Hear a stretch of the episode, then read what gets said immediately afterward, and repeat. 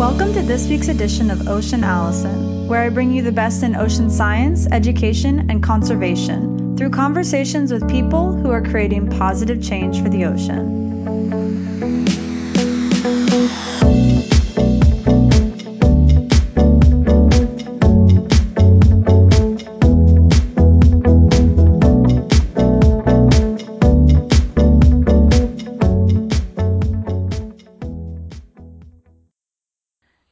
Ocean advocate is Stephanie Lance. Steph is a kindergarten teacher that brings her love for the ocean into her classroom in some pretty incredible ways. Hi, Steph. Welcome to the show. Hi, Allison. How are you?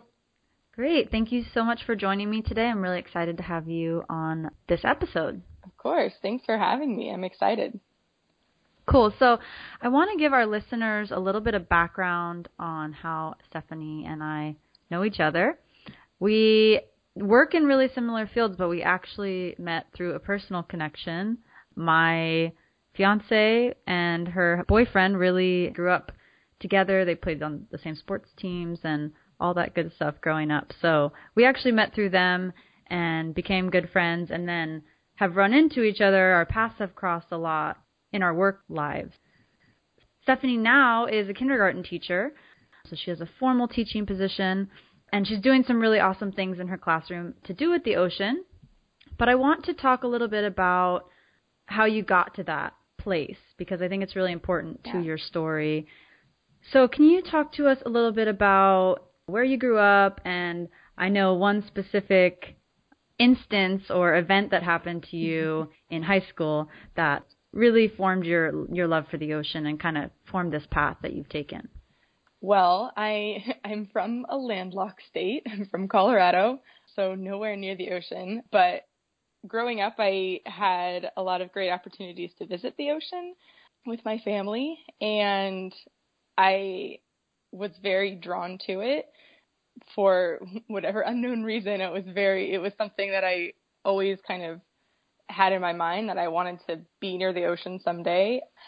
And then yeah, in high school, I heard about this company in San Diego called Sea Camp, and my high school biology teacher was taking a small trip of kids to Sea Camp, and so I signed up for the trip, and I got to go two years, so my junior year and my senior year. I came out here to San Diego to this marine science camp, and it was a very unique experience. We got to explore the waters of San Diego, got to see Scripps Institution of Oceanography, we got to hang out at La Jolla Shores, we got to go out to the Coronado Islands, do some diving, do snorkeling, and it was awesome. And I think I, you know, I was kind of torn after that. I really wanted to come to school out here, but I ended up staying in Colorado.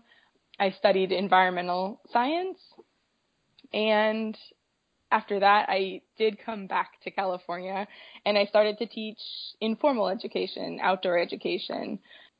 I just thought it was a great opportunity for me to come out to California to get to know the state a little bit more and to explore as a naturalist and as a teacher informally. And after my experience working for, I worked for Naturalists at Large, that was the company that I did outdoor education for. And then after that, I decided to explore San Diego a little bit and settle down here and ended up actually working for Sea Camp, which is kind of a crazy twist of events, but um, because I knew so much about it from high school and I had been in the outdoor education field, I thought it was a great fit for me. And so I got to work at Sea Camp and teach marine education to elementary, middle school, and high schoolers typically from landlocked areas that came to San Diego. And I, I got to teach them about the ocean. I got to take them snorkeling, tide pooling, even boogie boarding or kayaking in the bay. I worked there for about a year and a half and it was a really great experience. And I learned more about the ocean and I, I learned a lot about teaching. And then after that, just decided that I couldn't really imagine myself not working with kids. So then I went and got my master's at UCSD in education and became a teacher after that. And I'm, I'm definitely driven by my work outdoors. And so a lot of my teaching definitely I take that into the classroom with me and I am excited now to be able to teach at a school where I can take my experiences from outdoor education and and bring them into the classroom. So I I teach a lot about the ocean, I teach a lot about environmental science and it's something that makes me really excited and it's something I'm really passionate about. So you grew up in a landlocked state, like you said. you got to go to this awesome ocean camp, yeah. and then you actually, after a bit of time passed, you actually started working at that sea camp that you went to as a high school student. Yeah. um, so that's awesome. And obviously, you were a great fit for the job because you had actually been a camper that really enjoyed the camp, and you could really relate to the campers once you started working there, I'm sure. So you mentioned that this job at Sea Camp and your and your other job prior to that, they were both informal education positions. Obviously, the one at Sea Camp being about marine science and the ocean. And then you've now transitioned into a more formal teaching position as a kindergarten teacher at an elementary school. So, can you talk a little bit about the transition between working at Sea Camp as an informal educator to making that decision to get your master's and become a formal educator? Yeah, definitely. I think there are a lot of great things about informal education that are really they're so natural. Usually when kids come to an outdoor camp like Naturalists at Large or or like Sea Camp, they're coming and they're just being completely immersed in that environment and it's a really transformative experience. I think that's one of the things that really stayed with me after my experience in high school that, you know, I was in that environment, I was surrounded by it, and it was really, it was transformative. It was, it guided the rest of my decisions, I think, throughout my life. So it's a really cool place to be in as a teacher. You are then the person that's helping guide this experience for those kids. And I think I think that informal education takes a lot of those pieces, the, you know, being in that environment, you're learning the content right there. You're learning about a sea hare and, you know, there's a sea hare right in front of you. So it's a really natural experience and it, it's something that I definitely was thinking about as I was moving into formal education. I was kind of toying with the idea of how can I keep these experiences that kids get when they come to camps like this, but you know, keep them with me as I teach formally. Obviously, I learned a lot about group management and managing large groups of kids when I worked for these other companies.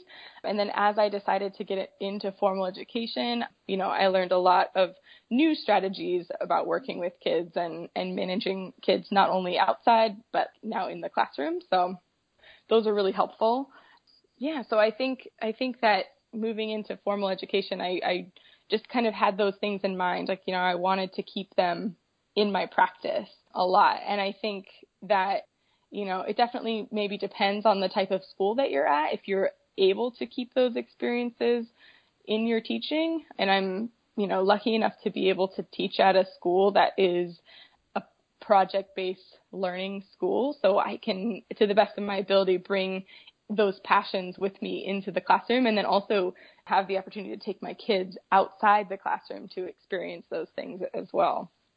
And so right now you are a kindergarten teacher at High Tech Elementary, North County, San Diego. When you were finishing your master's program and you were having some job interviews with some schools around San Diego and trying to decide which schools were going to be a good fit for you. I know that High Tech Elementary definitely stood out to you because of what you just said. It seemed like you'd be able to bring those informal education principles and practices into your classroom at High Tech Elementary, maybe a bit more easily than at some other schools. Yeah, definitely. I think that throughout the interview process and throughout my job search, I really started to realize that schools that really encourage teachers to follow what they're really passionate about changes the entire culture of the school. And I, I, w- I really sought out schools that, that made me feel that way, that made me feel excited about teaching what I know and teaching things that I'm really passionate about in addition to the content. I felt very comfortable at that school and so yeah, I was I was definitely drawn to it. And so you said that High Tech Elementary is a project based elementary school. And you obviously do a lot of projects with these kids throughout the year on all different types of subjects. But obviously, this podcast is about the ocean. So uh, I'd like to highlight some of the things that you do in your classroom that are, you know, revolve around the ocean. So the first time I actually came into your classroom was last year in the spring. I came in to talk to your class about the trip I was going to go on to Antarctica. I was going on a research expedition to Antarctica and obviously we're friends, so we had talked a lot about it and you thought it would be a great idea if I came in and spoke to your class about the fact that I'm a marine biologist and I'm going on this trip and here's what I'm going to study and here's why it's important. So why have you jumped on the opportunity to have speakers like me and I know you've had other speakers come into your classroom? Why do you think it's important to do that? I think, you know, one of the things that teachers do in a project based learning environment is bring in experts. And it's great to have an expert in the field come into your classroom. Not only does it show that, you know, what they're learning can actually be sought after and developed as a career option, but it also helps to bring in knowledge of that content area and just put it right in front of the kids. And and the great thing is that we practice deeper learning competencies. So really these are just skills that we're encouraging students to develop as they go through our school. We want students to basically develop these skills that they would use in the job field so one of them is just mastering core content and the experts that we bring in you know help to teach that content and also we want kids to think about how to communicate effectively and how to ask effective questions. And so it gives students an opportunity to ask those experts questions that they've thought of beforehand about that subject area.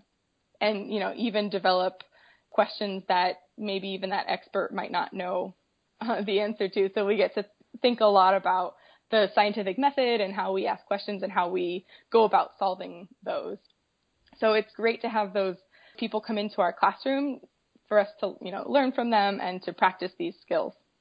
When I was in your class, your kids were asking such great questions. They were so interested. And then even after I had left, you had them write down even more questions and draw pictures about things that sparked their curiosity after I had visited. I was definitely blown away by your kids' competency in asking questions and their way to really dive into what I was saying and their curiosity in it. So that was really cool. So you you have these experts come in and sometimes they're talking about things related to the ocean like I was, but you also have a really really awesome project that you've now been doing for 2 years with your class and a few other classes at your school. And this is a project all about tide pools. And I've gotten to be a part of the project in a few different ways, which is really awesome. Do you want to take us through the project, through the steps that the kids go through and what the project's all about?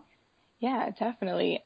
Essentially, it's a 12 week expedition into learning. So we start about the end of December, mid December, and then it culminates in March. So for those 12 weeks, students basically get to dive into the tide pool environment. We start out by learning just about water and the ocean and how ocean water is different from fresh water, where water comes from, a little bit about the water cycle. And we end up in the beginning of January, we end up sort of launching our project at the same time as visiting the Birch Aquarium.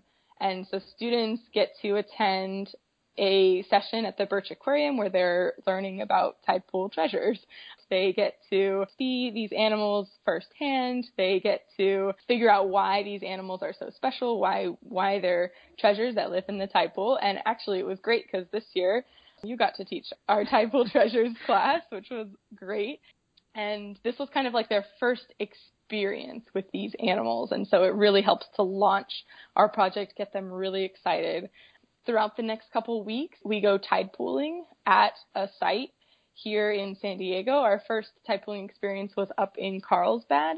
And this is great. This is one of the awesome things about working in San Diego is that there are tons of places to go pretty close to our school that we can see some of these animals firsthand. And I'm used to taking kids tide pooling and you know this is something that I did with my other job. And so it's just a really great thing for me to be able to do for my kindergartners. And so we experienced the tide pools together.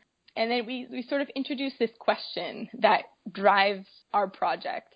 This year our our question was essentially how can we learn about the animals that live in the tide pools and how can we teach others about how to protect those animals.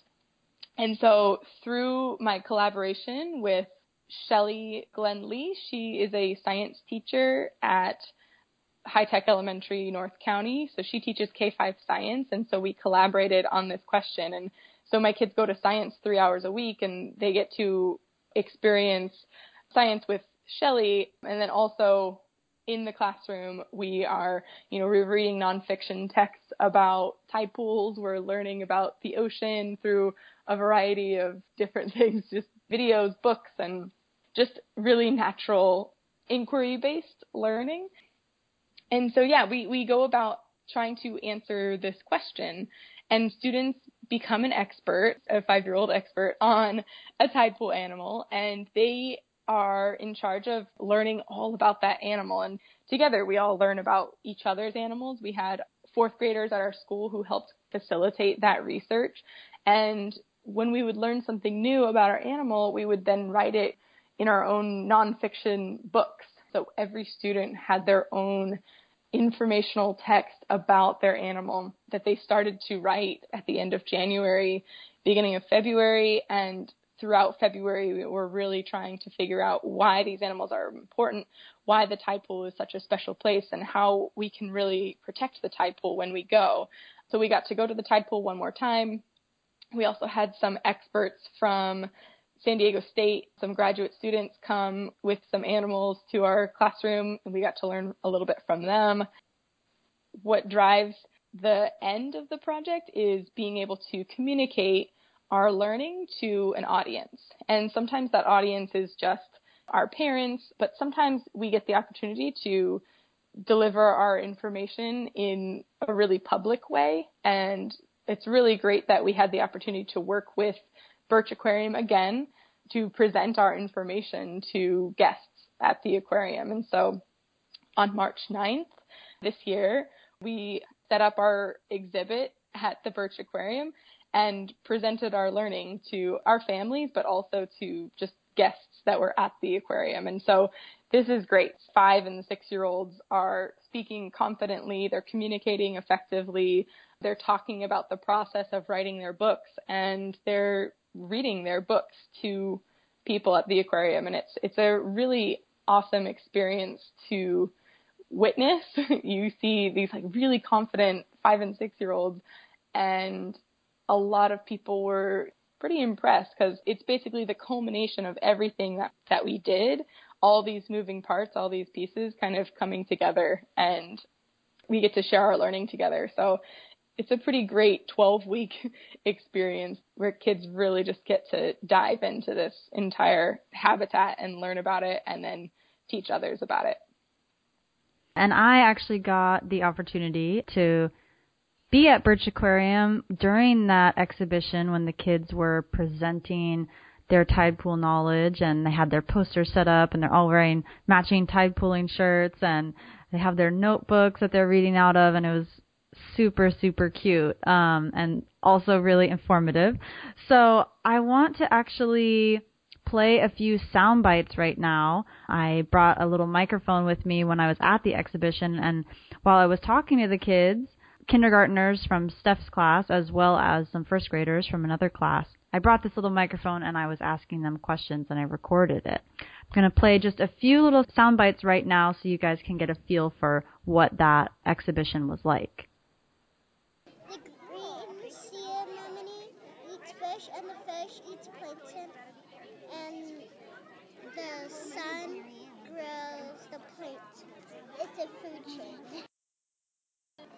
A garment of vine grapes on the rock and it stays there for torn entire life. Don't take the rock because barnacles might be living on it. The volcano limpet lives in in the typhoid. I like the volcano limpet. When you have full moon and new you have extremely high and extremely low tides. Because the moons are all affecting the tide. Don't leave trash at the tide pools because it might hurt the animals there.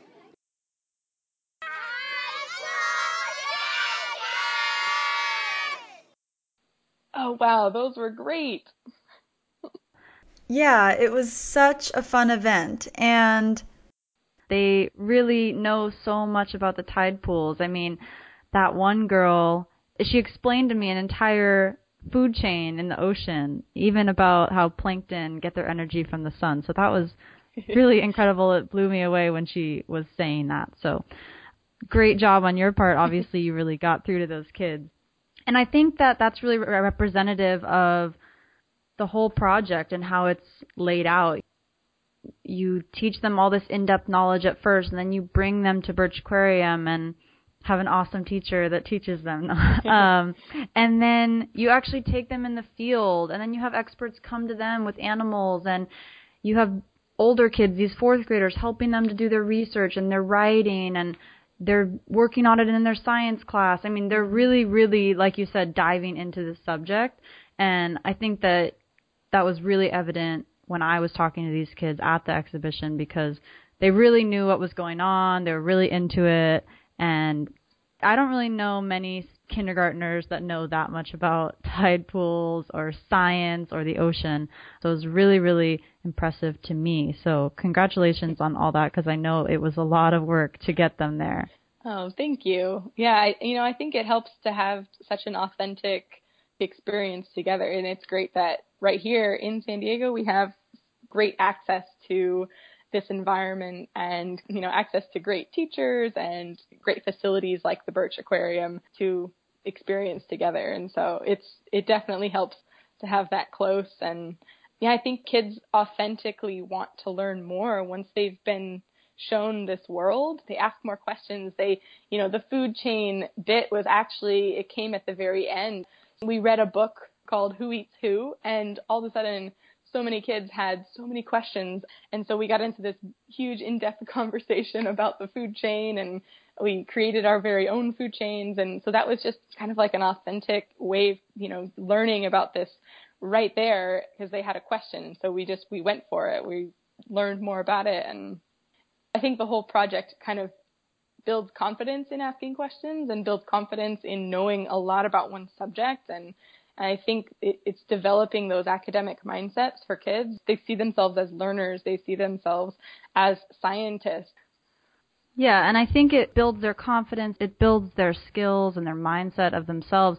But I also think that it really builds their sense of environmentalism. You know, one of those main questions that you're asking about this project is how can we protect this tide pool habitat? You know, how can we tell mm-hmm. others to protect this tide pool habitat? And so, in talking to many of the kids at the exhibition, many of the things they were telling me is like, when you're at the tide pools, don't step on the animals and don't take the animals home with you or don't leave trash at the tide pools. Some of the kids were really adamant about that. So I think it's really awesome that you're you're building their confidence in all these kind of academic achievements, but you're also just really building these young environmental stewards. They're really passionate about protecting this environment that they've just learned about. So that is awesome. Obviously, I'm a big supporter of that. And I did want to mention that, so I'm not sure if this year's book is fully done yet, but I know that the book that your students created from last year's tide pooling project with their art of their animal and a sentence about what they learned about their animal is actually available in the Birch Aquarium gift shop, which is so awesome that you guys published a book and the kids can see a real product that they created. And so if anybody's listening out there and you want to check that out, if you are in the Birch Aquarium San Diego area, definitely head to the gift shop and check out their book. Is it just called Tide Pool Treasures or? Um, the book that we wrote last year is called Treasure Our Tide Pools. Um, Okay. Yeah, you can find it at the Birch Aquarium and then also the Tide Pool website that um, you can purchase the book directly from there as well. Oh, okay, cool. I didn't know you could purchase the book online. Yeah. So that's even better. So if our listeners have the internet, then you can also purchase this book. The art is really awesome. These kids are so creative and the sentences that they wrote are just genius to me. So, so great. So yeah, I'll definitely be posting that link to the their project's website so you guys can have that link if you do want to check out the book or purchase it. So I wanted to ask you a little bit about NGSS. I know that you are an early implementer of NGSS, which might sound confusing to some of our listeners that have never heard of that at all.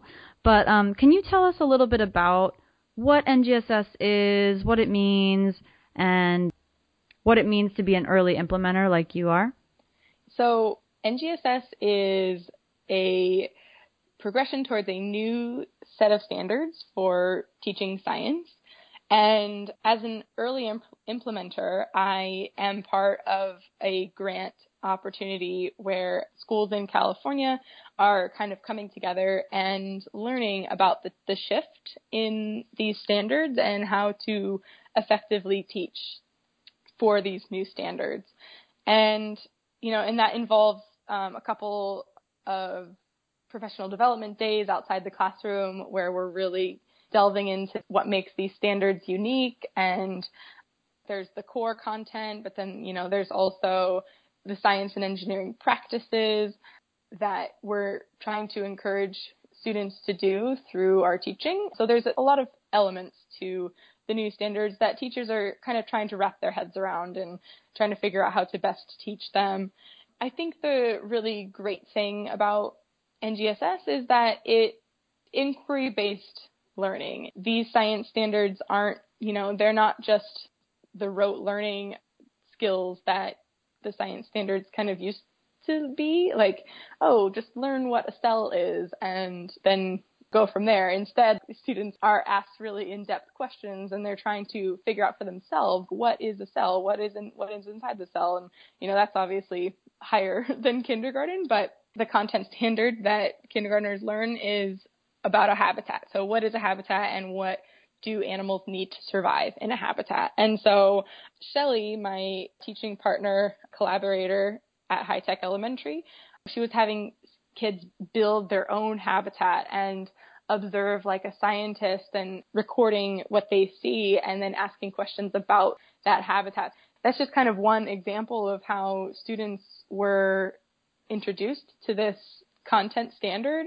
So it was kind of gradual and they were dictating it themselves. They were allowing it to flow at their speed. So a lot of the practices are just you know, obtaining data, communicating information, very much like those deeper learning competencies, carrying out small investigations and using forms of writing and drawing to share their their observations and their experiences. So I think that the NGSS standards make it really easy for schools to get into science and get really excited about it and they are definitely a better way for kids to find an attachment with science because they get to experience it in a different way, in a way that they are asking questions and they're trying to find answers. So it's definitely a great opportunity to be a part of that early implementers program and I will be a part of that for the next couple years as the standards are unrolling here in California. I've been introduced to NGSS a little bit, uh, being an educator at Birch Aquarium and obviously working with schools like yours and others in San Diego. I almost like to think of NGSS as learner based learning rather than teacher based learning. Mm-hmm. Obviously, the teacher is guiding the experience and the lesson, but it's very much so driven by the learner. It's like the student is helping themselves to learn, maybe even more so than the teacher. Does that make sense? Or yeah, yeah, I think that's definitely you know it's teacher as facilitator, and a part of what we do as our professional development is we learn we we learn about how we can guide students through this process of figuring out the answer on their own. And so a lot of that comes down to the questions that you're asking students. You know, are you asking a question that's basically giving them the answer or are you asking it in a really taking a step back kind of way that's getting them to really think about what their answer is? And then the great thing is it's really accessible. So students can communicate with drawing or they can communicate orally. And so it's really accessible to all learners and I think that's what makes these standards really equitable and really a nice step in the right direction for education. And high tech elementary and kind of the whole high tech school system fundamentally is a project based learning school and has already had some of these NGSS like characteristics within it um, before NGSS even came out. So has it been a large transition, a difficult transition, or would you say it's been fairly easy for you teachers at at High Tech Elementary to to implement these standards? I would say it's for teachers at High Tech. It it definitely helps to have um, an environment already where you are project based and inquiry based.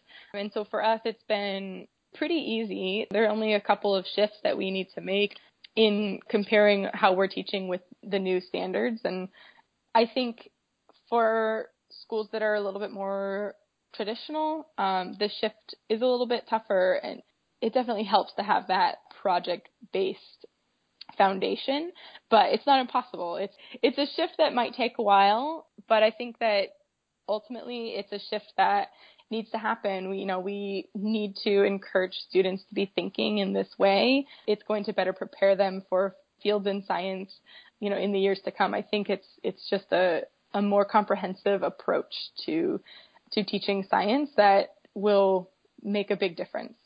Yeah, and I, I think it's great that you and the other teachers at your school in these kind of NGSS based projects that you're doing or the projects you're doing that align with NGSS that you're having a website for that project or you're posting about it online on a blog or something like that. Because I think that there's many other teachers in San Diego and throughout California and just throughout the world really that could really learn from what you and your fellow teachers are doing. So I think it's great that you guys are putting that online showing them here's what we're doing, here's how we're doing it, here's how it aligns with these new standards, and they can potentially apply those same things to their class um, and have an easier transition. So that's really great that you guys are are doing that.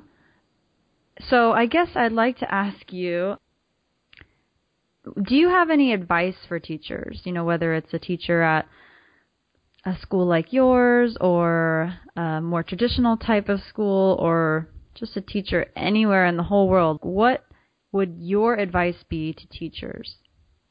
I think what really drives me as a teacher is teaching to my passions. I think that drives my yearly view of my of my class and of my progress with my kids throughout the year, but it also just drives the day to day. I think that when I teach about nature and the ocean and the environment, I get really excited and that excitement transfers to my students and I see that come out in them, which makes me really happy and it, and, know, gets them excited about something that I'm excited about. I think when you infuse that passion, even if you're not necessarily don't have the opportunity to do a project that you're excited about, but just infusing it into your everyday, like include it in your morning message or share a, a snippet of your weekend where you got to go hiking or you got to go snorkeling and encouraging students to maybe get out of their comfort zone a little bit and and experience new things. I think I think that definitely drives me as a teacher and it makes me excited every day to be able to work with these young minds and encourage them to experience something that might be new for them, that might be something that that they've never done before. So yeah, teach to your passions. That is great advice. And I love that your passion is the ocean and the environment. So I want to thank you for all the positive things that you're doing for the ocean. I mean, you're really educating the younger generation on tide pools, on the environment, on the ocean, and so many other great things. And you're really, like I said earlier, making them young ocean stewards. And we definitely need that in the upcoming generation. So thank you so much for all of your positive work for the ocean and also for being on the show today. Awesome. Well, thank you so much for having me. I'm really proud and excited to talk about this. Great. Well, listeners, you can find the links to Stephanie's Tide Pool Project website and her Twitter and her digital portfolio um, all on my website once I post the link to this podcast episode. So definitely check those out. And if you feel really inspired by Stephanie, whether you're a teacher in a formal setting or an informal setting, or you're just someone that is really inspired by what she's done with her students, definitely reach out to her on those channels. So again, thanks so much, Steph. Thank you.